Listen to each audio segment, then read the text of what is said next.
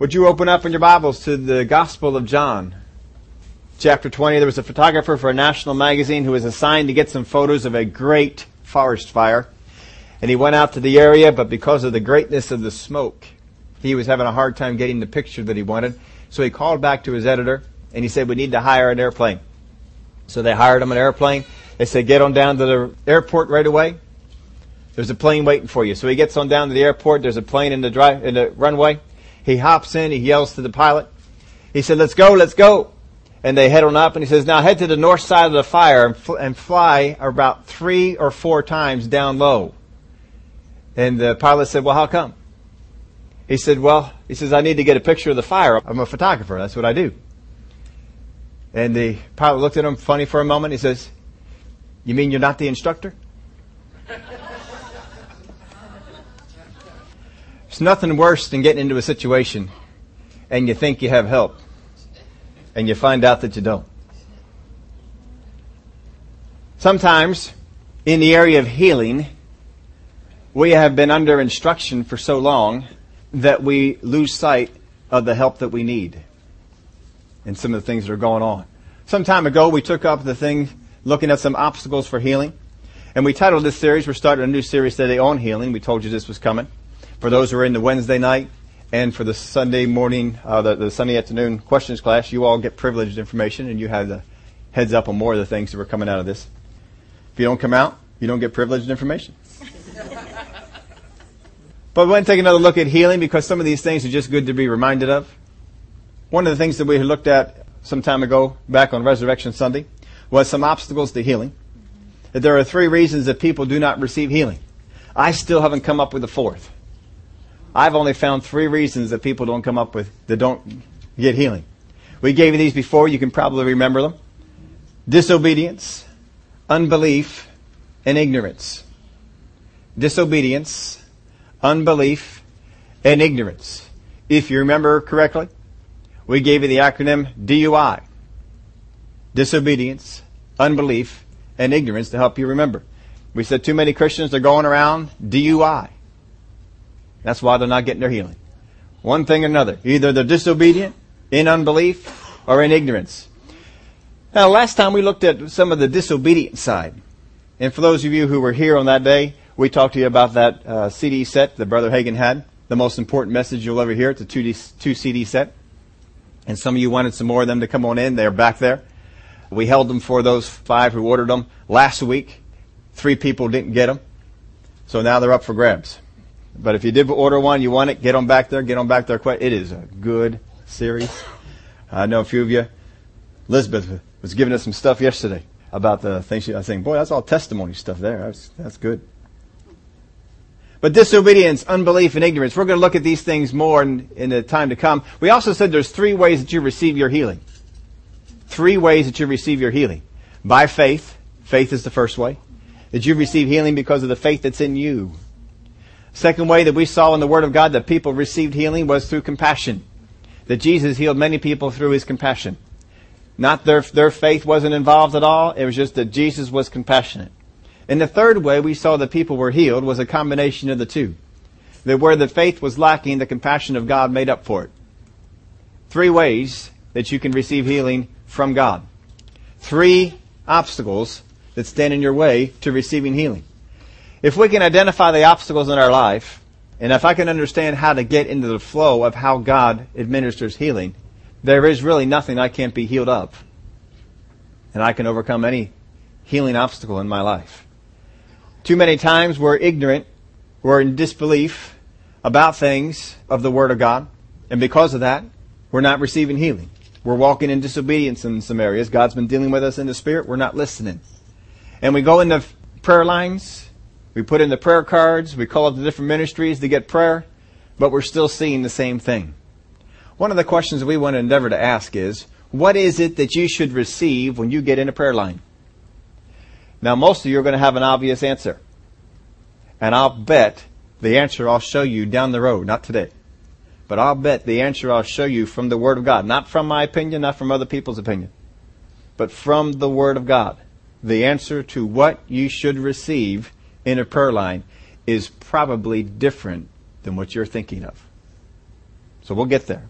Because if you come up into a prayer line and you pray expecting to receive something and don't get it, isn't it easy to come away from there thinking, I didn't get it? And your faith doesn't get ministered to, and you get in doubt and unbelief. If you don't know what it is that you are supposed to receive, then you won't know if you got it. So again, we'll get into that down the road here. But here we want to take a look at one aspect of this in, in particular. We looked at disobedience last time, and if you get those C Ds by Brother Hagin, he does a nice job. Great stories on uh, areas of that, and they're good for you to catch hold of. But we want to first off and understand what unbelief is. We're going to focus on that one today. We got to understand what unbelief is. There's a lot of folks who have heard of unbelief. They know about unbelief. But quite truthfully, they don't know what unbelief really is. And I don't want to define it for you. I don't want to go into the Greek and pull out the Greek definition. I want to show you what unbelief is as far as Jesus understands it from the Word of God. Because I think if we understand what Jesus understands about unbelief, that's the best thing. A lot of times we've defined unbelief in a lot of ways, and it's brought confusion, and we haven't really battled the right thing. Sometimes, I'll bet you right now that some of you think that you are in unbelief in a matter in your life, and when we get finished this, you may find out, I'm not in unbelief at all. And some of you folks who thought, I'm not in unbelief, may find out I am in unbelief.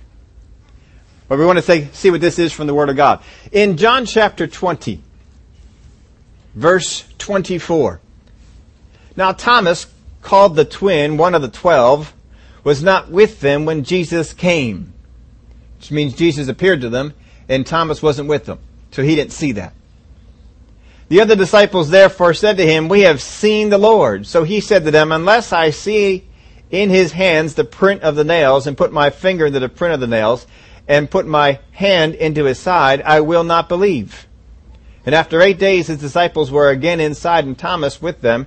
Jesus came, and the doors being shut, and stood in the midst, and said, peace to you. And then he said to Thomas, reach your finger here, and look at my hands, and reach your hand here, and put it in my side. Do not be unbelieving, but believing. Jesus identifies for us that Thomas is in an unbelieving state. So if we can understand what Thomas has done to put himself in an unbelieving state, we're on our way to understanding what true unbelief is, aren't we? Jesus caused, or calls Thomas an unbeliever in this matter. That he is not in faith. Some translations read, be not faithless. So Jesus calls Thomas unbelieving. Or, if you have another translation, he calls him faithless. How many times have we thought that unbelief is struggling with the ability to believe? Unbelief is struggling with the ability to believe. Is Thomas struggling to believe? He is not struggling to believe, is he? What Thomas has done is that people have seen Jesus show up. And they came to Thomas. These are not fly-by-nighters. These are not people that Thomas doesn't know. Thomas knows these people. These are the disciples. And they come to him and said, we have seen the Lord. And Thomas says, unless I see the holes in his hand, see this, the cut in the side, unless I see that, unless I put my finger in the hole and hand in the side, unless I see that, I will not believe. What has Thomas done? Thomas has rejected truth. Unbelief is the rejection of truth. Unbelief, and this is not the only place we're going to show you this. Unbelief is the rejection of truth. You do not find in the Word of God people labeled as being unbelievers who are struggling to get their faith stronger so that they believe. Unbelief is the rejection of truth. Thomas rejects the truth. He hears it, but he rejects it as being false. Even though he hears it from people that he knows. I put this in your outline. It is not possible to be in unbelief about something in which you have never heard. It is not possible to be in unbelief about something in which you have never heard. If you never heard the truth, you can't be in unbelief of it, can you? Because unbelief is the rejection of truth. He does not here reject what he heard as untrue. He does not, I'm sorry, he does not hear and rejects what he heard. He doesn't hear it. I'm not hearing that. I'm not hearing that you saw Jesus. No, I'm not hearing that. He rejects what he heard as being untrue. So again, I'd repeat this for you. Unbelief is the rejection of truth. I want you to get that down. I hope you have that, a whole part of you, that unbelief is the rejection of truth. You cannot be an unbeliever unless you have rejected something. Doesn't that help you out? Well, let's take a look at this in some other places. In Mark chapter six, verse one, then he went out from there and came to his own country, and his disciples followed him. And when the Sabbath had come, he began to teach in the synagogue, and many hearing were astonished, saying, where did this man get these things? And what wisdom is this in which is given to him, that such mighty works are performed in his hands? Is this not the carpenter, the son of Mary, brother of James, Joseph, Judas, and Simon? And are not his sisters here with us? And they were offended at him. But Jesus said to them, a prophet is not without honor, except in his own country, among his own relatives, and in his own house. Now, he could do no mighty work there, except that he laid his hands on a few sick people and healed them. And he marveled because of their... What did they do? Were they struggling to get into faith? They were not trying, were they? Why? Because they rejected the truth. They rejected Jesus as being the healer. They rejected it based on, we know Jesus. We know his brothers. We know his sisters. He grew up here among us. Who is he? They rejected the truth based on familiarity. They knew Jesus too well. He marveled because of their unbelief. Then he went about the villages and the circuit teaching. Well, the way that you combat unbelief is teaching more truth until you can get truth in there that someone accepts. When you get people to accept the truth, you can get them out of an unbelieving state. But as long as they're in a state of rejecting the truth, they are an unbeliever. So Jesus calls the people of his hometown unbelieving. They are not unbelieving because they haven't heard. We said it already. They do not struggle trying to believe. They reject what they see and hear.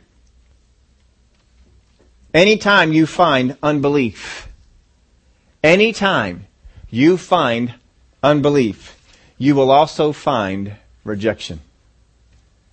Whenever you find unbelief, you will find rejection of truth. Mark chapter sixteen. Verse fifteen through sixteen. And he said to them, go into all the world, preach the gospel to every creature.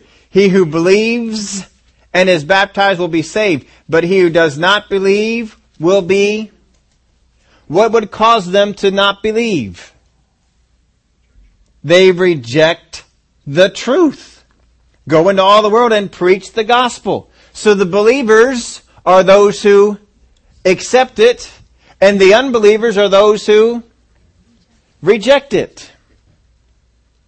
And you see, rejection of the truth, what it is. Well, we go back in the Old Testament, you can find other places where this is true. In the Old Testament, you have Israel. Israel comes to the to um, the promised land the first time. And they had the truth. The truth was, I'm going to bring you to a land flowing with milk and honey. And I'm going to deliver the inhabitants into your hand. And they came and they saw, truly it was a land flowing with milk and honey. But the inhabitants were bigger. And they decided that they could not overcome them. Therefore, they rejected the promise because they rejected the truth that God would deliver the inhabitants into their hand. And they were called Unbelievers. Oh, unbelieving generation. Oh, faithless generation. And God said, that's it. We're going to wipe out this faithless generation. We're going to wipe out this unbelieving generation because they rejected the truth. Like we said already, you cannot be an unbeliever on what you don't know. The only thing that you can be an unbeliever of is what you know. And what labels you as an unbeliever is a rejection of truth. You reject truth. Generally, when we are faced with a situation in our life, let's pick a health situation. You get the call, you get the report from the doctor, whatever it is, whatever comes, and the doctor says thus about you. You've got six months to live. What do we have an opportunity here to do? I am going to accept a truth, and I am going to reject. I'm going to accept something, I'm going to reject something. I'm going to do both things, aren't I? I'm either going to accept the doctor's report and reject what the Word of God says. Isn't that right? And therefore I am an unbeliever in regards to the Word of God. But am I not also truly a believer? I'm a believer in the doctor, in the doctor's report. Am I not a believer in those things?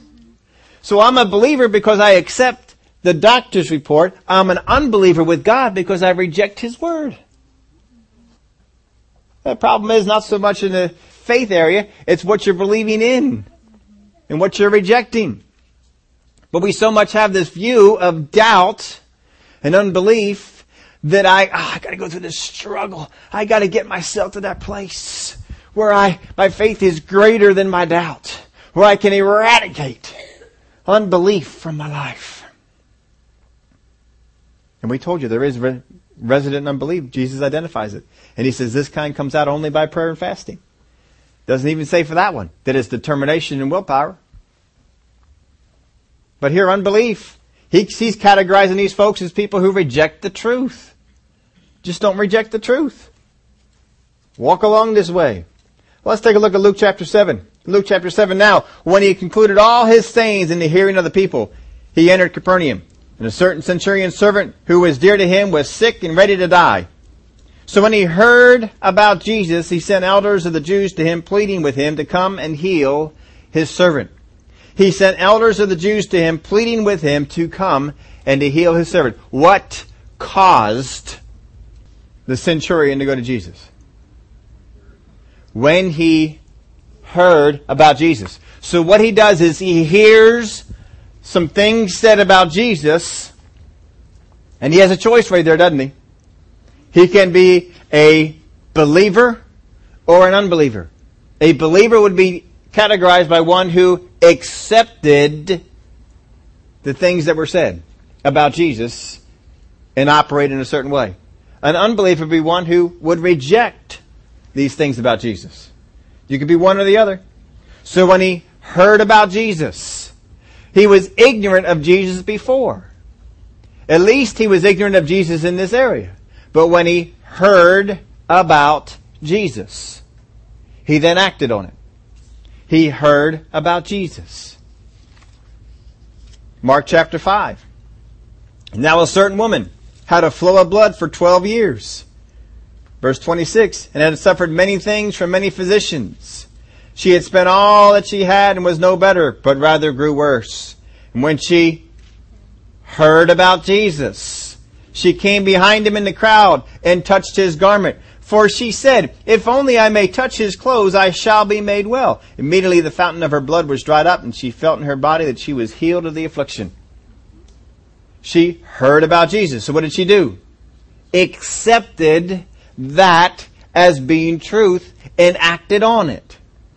She was a believer because she acted on the truth about Jesus. Now, if you were in the devil's camp, wouldn't you call her an unbeliever?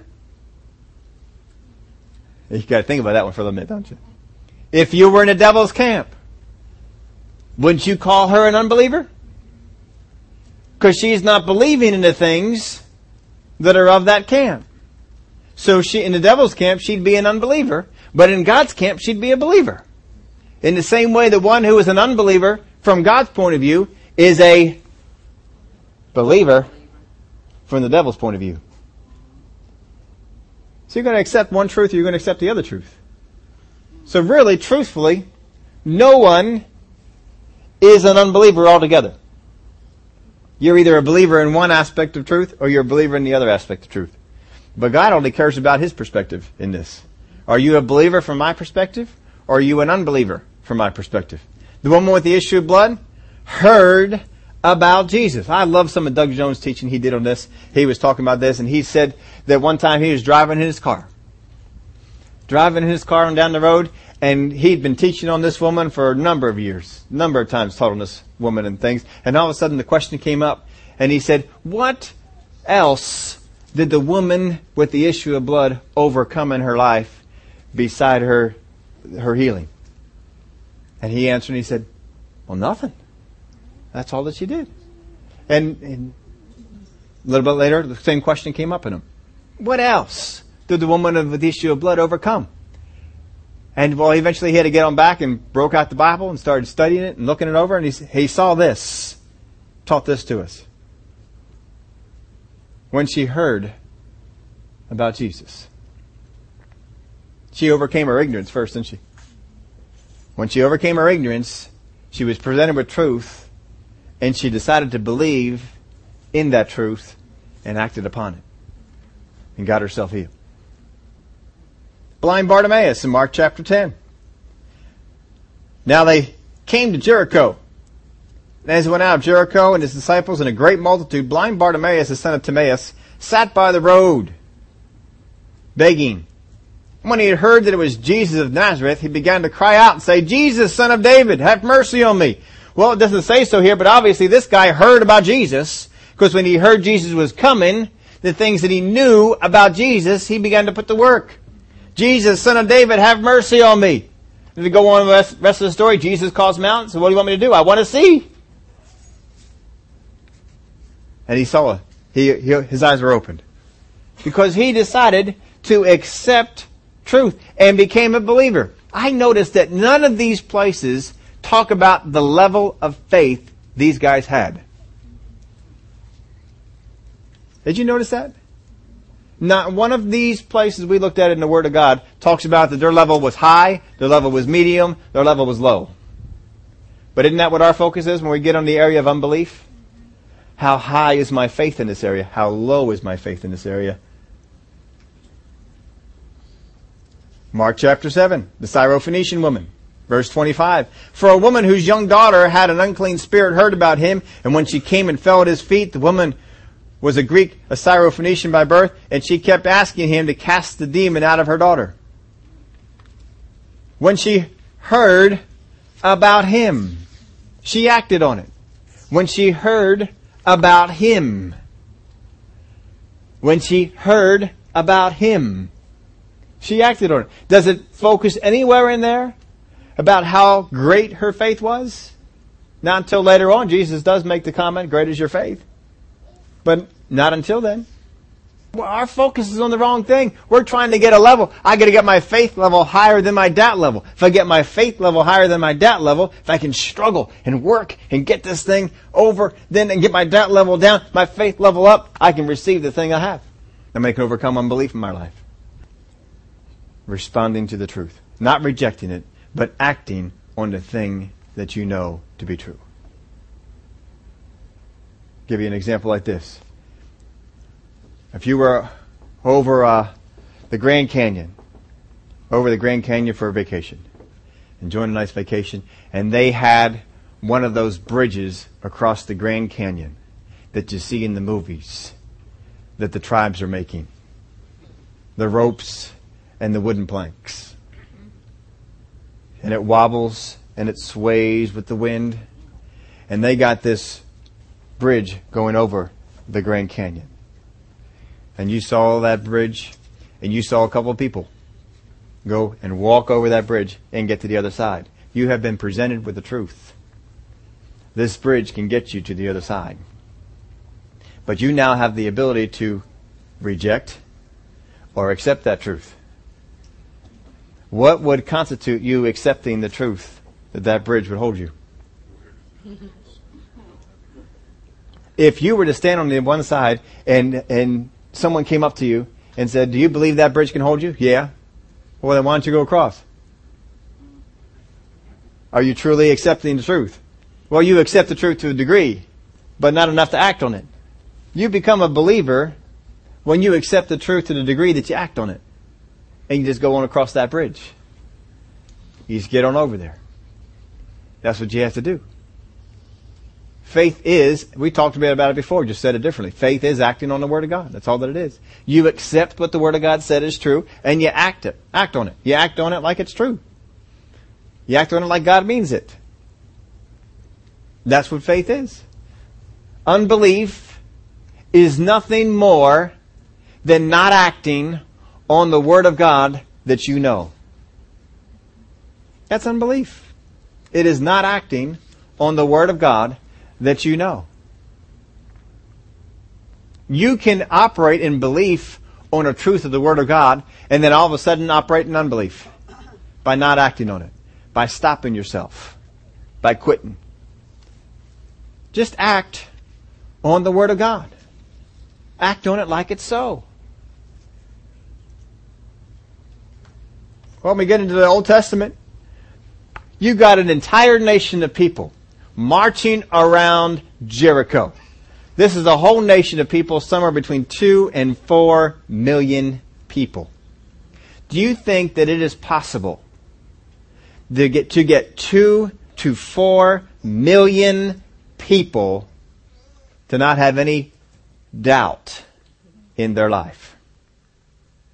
Do you think it was possible to have two to four million people walking around Jericho once each day for six days, and then on the seventh day, seven times? Do you think that it is possible that every single one of those persons walking around there was an absolute total faith in that they did not doubt that on the seventh day that wall was coming down? Do you think that happened?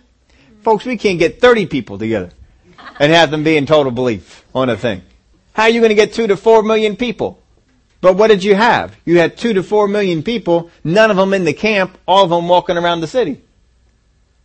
You had two to four million people acting in obedience.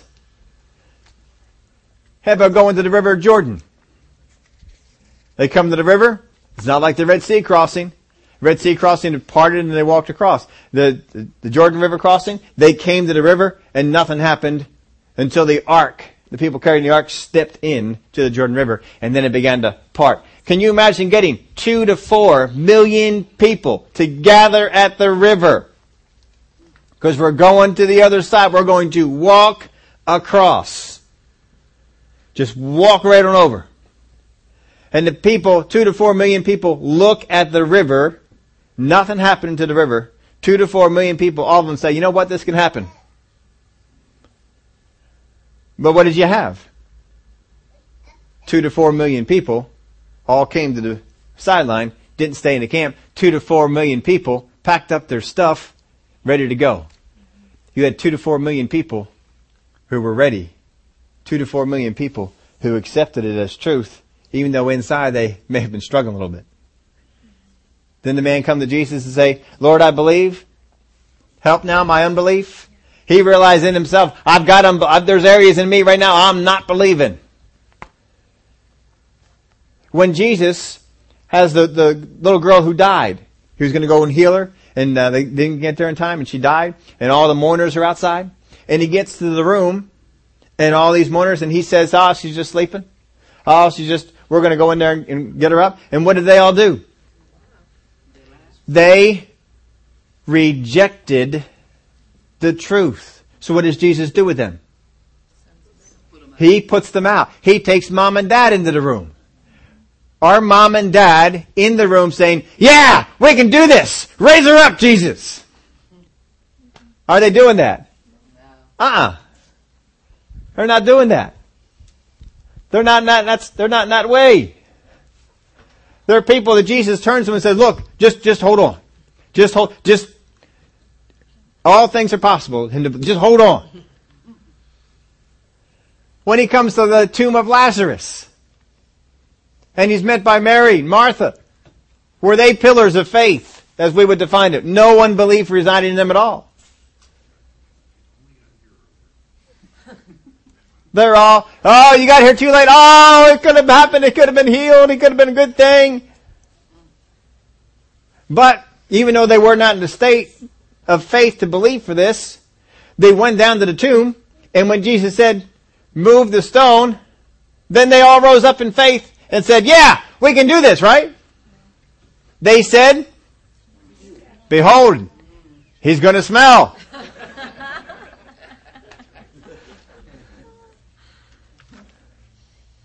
He said, roll away. Did they roll the stone away? If Je- if they would have said to Jesus, we are not rolling that stone away, what would Jesus have done? He would have sent them away, got some other people, brought them on around. We need some, some people who are going to act on this thing. We need some. Unbelief is the rejection of truth. Can you see that? Do we need more stories? Stop measuring your, your faith and comparing it to your doubt. Stop measuring your faith and comparing it to the thing that's in front of you. Measure your acceptance of truth and your actions upon it. Just act on what you say you believe is true. That's all. Just act on it. You say that you believe that. You say that it's true. Israel believes God's going to deliver Jericho into our hands. So God says, all right, I am. Now march around it. That's not exactly probably the way they thought of it, about it being delivered. But they went ahead and did it. Jehoshaphat's got an army, and God says, put the praisers in front. Now, I'll bet you you can find some people in that army who said, you know what, I don't think we can take these guys. But they did what God said, and they acted on it, which means they accepted it as truth, even though they didn't understand it. And a great miracle came out. There was another great host that was coming against Israel. And God says, go on down into the valley and dig holes. Why are we digging holes? What are we doing digging holes? That's ridiculous. That's the most ridiculous battle strategy I've ever heard of. Go out there in the valley and dig holes.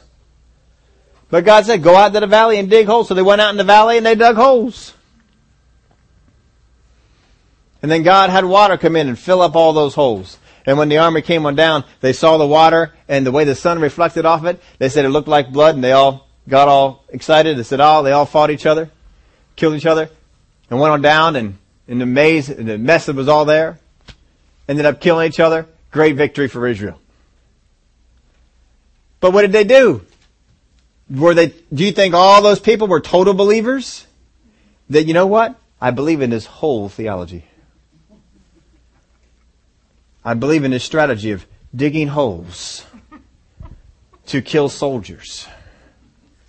But what did they do? They acted on it and they believed it. You got the guy who had the, the mud put on his eyes. Go wash. He got mad. What did he do? He rejected the truth. He was an unbeliever. But he turned himself from being an unbeliever, became a believer by acting on the truth. And he went washed. Washed the mud off. That's all he had to do. It's simply by acting. You take what God says, and God says you accept it by acting. But so often we're thinking that God is spending time evaluating our heart to determine whether it is that we have enough faith in there so that when we're doing this, are we really where we should be? And can he come through for us? And yet in the Word of God, we don't find him measuring people. We see that if they acted, he did. But if you believe going into a situation that God is going to measure and examine your faith, see if it's good enough, to see if you have enough, make sure that all doubt and unbelief is is eradicated before he'll come on through and, and do all that for you. If you believe that, how many times does Jesus say, as you believe, as you believe. It's as you believe. So stop believing that way and accept what the truth of the Word of God is.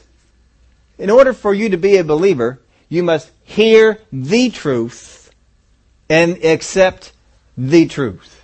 Just because you hear truths that are supposed to be from the Word of God and act on them, if they are not truly truths from the Word of God and you act on them, what are you going to be? You may be a believer in those truths, but they may not be taking you in the right direction. If you believe that God, when you get in that prayer line, the whole time you're in that prayer, oh, I've got to get, got to get myself somber, holy, got to have holy thoughts, got to get myself prepped, ready. Oh, I hope I get rid of all doubt and unbelief. I'm getting rid of it right now. Getting rid of all doubt and unbelief, and I'm going to get there. But I don't find that the woman with the issue of blood, that anything is made of her getting rid of anything in her life. All I find her doing is hearing about Jesus and acting on the Word.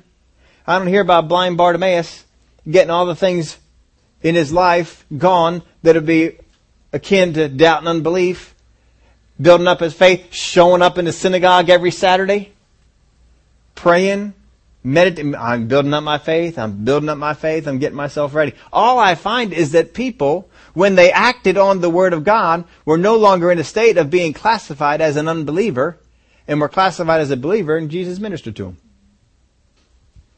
Put in your outline that not hearing is the cause of ignorance. Not hearing is the cause of ignorance.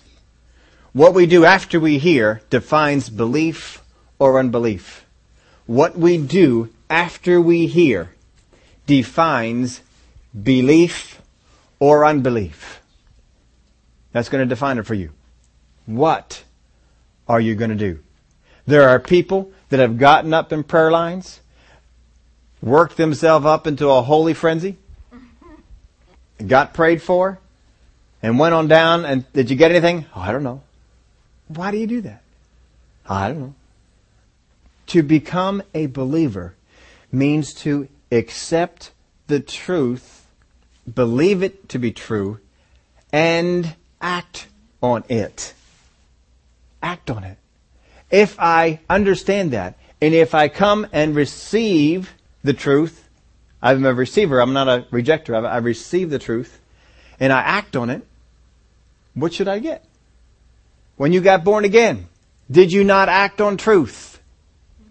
Did you not hear a truth that he who believes on the Lord Jesus Christ could be saved? Right? No. He who believes in the Lord Jesus Christ might be saved. No. He who believes in the Lord Jesus Christ shall be saved. So if you go up, make the sinner's prayer, do whatever it is that you did to get saved, and someone says to you, did you get saved? What do you say? I don't know. Maybe. I don't know. What did the Word of God say? Shall be saved. Shall be saved.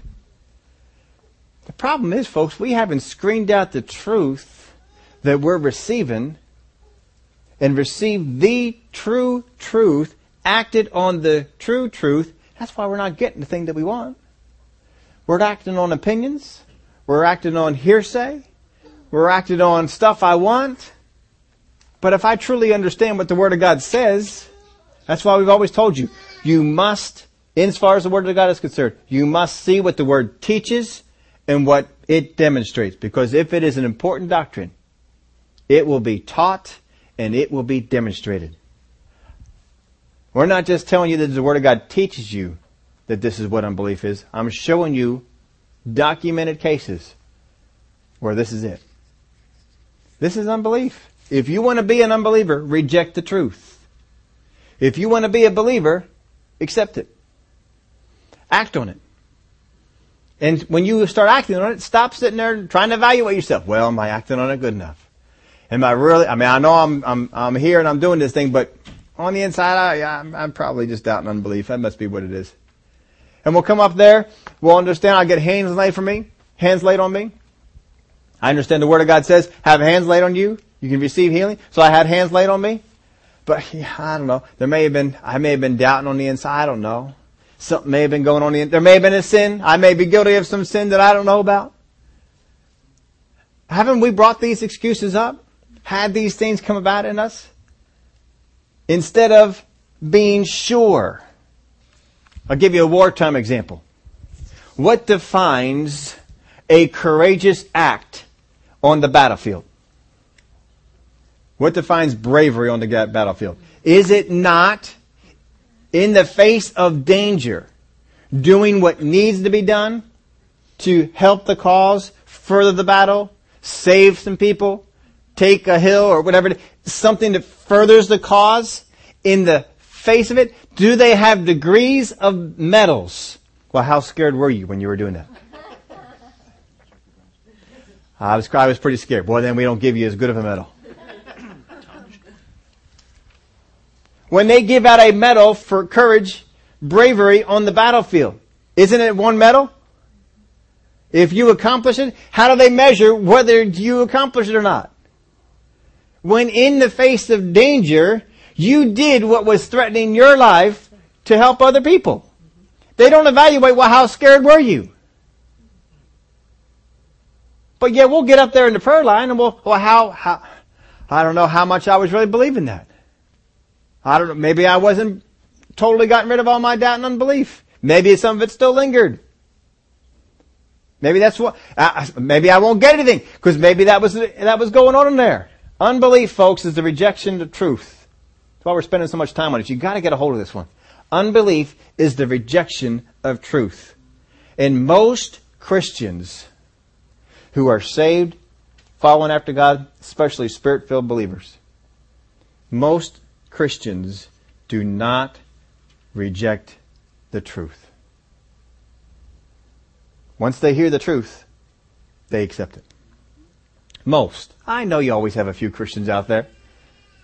But most Christians, when they hear the truth, accept it.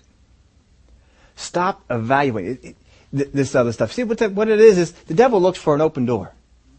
You've been in this church, for some of you folks have been in this church for a while. Before you were here, you were at other faith churches telling you that Jesus was the healer. How many of you people here in the audience today know, raise your hand on this one, not an inside hand, but raise your hand on this one, know that Jesus is your healer? There is no doubt you know Jesus heals people today. Then if you were the devil, would you attack you on that? Why in the world would he attack you in an area that you are so strong on? You know Jesus is the healer. He's not going to come over. You don't battle it in your thoughts. Well, Jesus might not be the healer anymore. That might have stopped in the fifties. He doesn't hit you with that. He's got to hit you with something that you'll believe. So if he hits you with the truth, Jesus is no longer the healer, what do you do with that truth? I reject it as being truth and categorize it as false, and I reject it, and I become an unbeliever in that truth. Because I am a believer in Jesus as the healer. So what he has to do is come after you in areas where you are ignorant and vulnerable. Ignorant and vulnerable. And he's got to come in and give you something that sounds like it could be true, because if he gets you to accept that truth, by accepting that truth, you categorize, you categorically reject the truth in that area. And so he's got you as a believer on his truth in that area. Here's the point. Here's the, here's, here's where you see it. When you come up in that prayer line and you get hit, are you sure that you didn't doubt? Are you sure that there wasn't any sin in your life? Are you sure there was no cause for you not to receive that? Are you sure that there was enough faith and power in the service? I don't know. I didn't really feel any faith and power in the service. Just went up and got prayed for because I, I said so. It's a healing service. That's what you do. And uh, I don't know. I, I I thought I, I thought I was okay, but you know, maybe there was, maybe there was a little bit of doubt. And then the devil gets in there and begins to replay some things, maybe some things that happened that morning before you went off to the service. Oh, I got mad. Yeah, that probably got in my way. That's probably why I didn't receive anything when I got prayed for. That probably got in my... Yeah, yeah, yeah, that was it. Oh, I wanted that to be it too. I wanted to have received it. Talks me out of it. Why? Because I don't know any better. I'm ignorant. Being a believer, folks, is just believing the truth that God has said. That's all there is to it. The woman with the issue of blood was not a stellar believer in the church. We don't even know if she went to church. We just know that when she heard about Jesus, she said, I know if I touch just the hem of his garment, I will be made whole. And she was. Blind Bartimaeus. If I can get in front of Jesus, the centurion, if we can get Jesus to come on down here, she'll be made, made well. Why? Because he heard about Jesus. And he acted on it. We don't even know how good of a man the guy was. I mean, there had some people, some, some character witnesses there. Stop being an unbeliever. One more thing. Faith is not as much the absence of uncertainty as it is the acceptance of truth. Faith is not as much the absence of uncertainty as it is the acceptance of truth. Folks, if you really understand this, it should liberate you. God does not have me under a magnifying glass to evaluate whether or not He should do this thing. If I merely act on the truth that I know, God does stuff. That's what I need to know. God moves on my behalf. If I act on the truth that I know. Folks, this is why when we have prayer lines, I want you to ask me or someone else, ask us up here to pray for you. I want you to ask for it. Because when you ask, and I, and sometimes when you're up here, my wife and I, whoever it is praying, will ask you, what are you believing for? Well, this is what I want to have happen. And, and many of you will say, this is the Word of God I'm standing on. Good, good. When you do what you have to do, God does what He said He'll do. He'll do it. Get yourself in a place of faith. That's all. And, and just do what God says. Well, Father, I'm just doing. Uh, there's some uncertainty in me. That's right. I'm still doing it. I'm walking across that bridge over the Grand Canyon. I'm looking over the side. Wow, that is a drop. I'm feeling the bridge wave a little bit. But you know what? You acted. You're walking across the bridge. I noticed that the bridge doesn't determine, you know what? You didn't walk across me with enough faith. I'm going to drop you. It doesn't do that. And it won't do it for you either. There's a number of things that can come up in the area of that, that, that will block our healing. And most of them have to do with the ignorance. Things that we don't know. Things that have gotten inside of us, and I put stock in it. I've become a believer in those truths. But they're not truths from the Word of God. And because I became a believer in those truths, I became an unbeliever in what God wanted me to do, in what God was asking me to do. And I didn't act on what God said. I acted on these other things. And the reason that I'm not seeing what I want to see is because I'm not acting on what I'm supposed to act on. If you act on what the Word of God says, you will get it. As we get on through here, you're going to find out some things you have to change in your attitude towards having hands laid on you. Some things you have to change in your attitude when you leave having hands laid on you. Some things that you need to do in your actions, in your conversation, the way that you talk about things afterwards. All this stuff will become changed when you become a believer in the truth. And a believer is one who acts on it. Whether you totally understand it or whether all uncertainty is gone, it don't make any difference. Doesn't matter that you have X amount of faith. What matters is that you act on the word that you know. God is not sitting there saying, well, you don't believe this.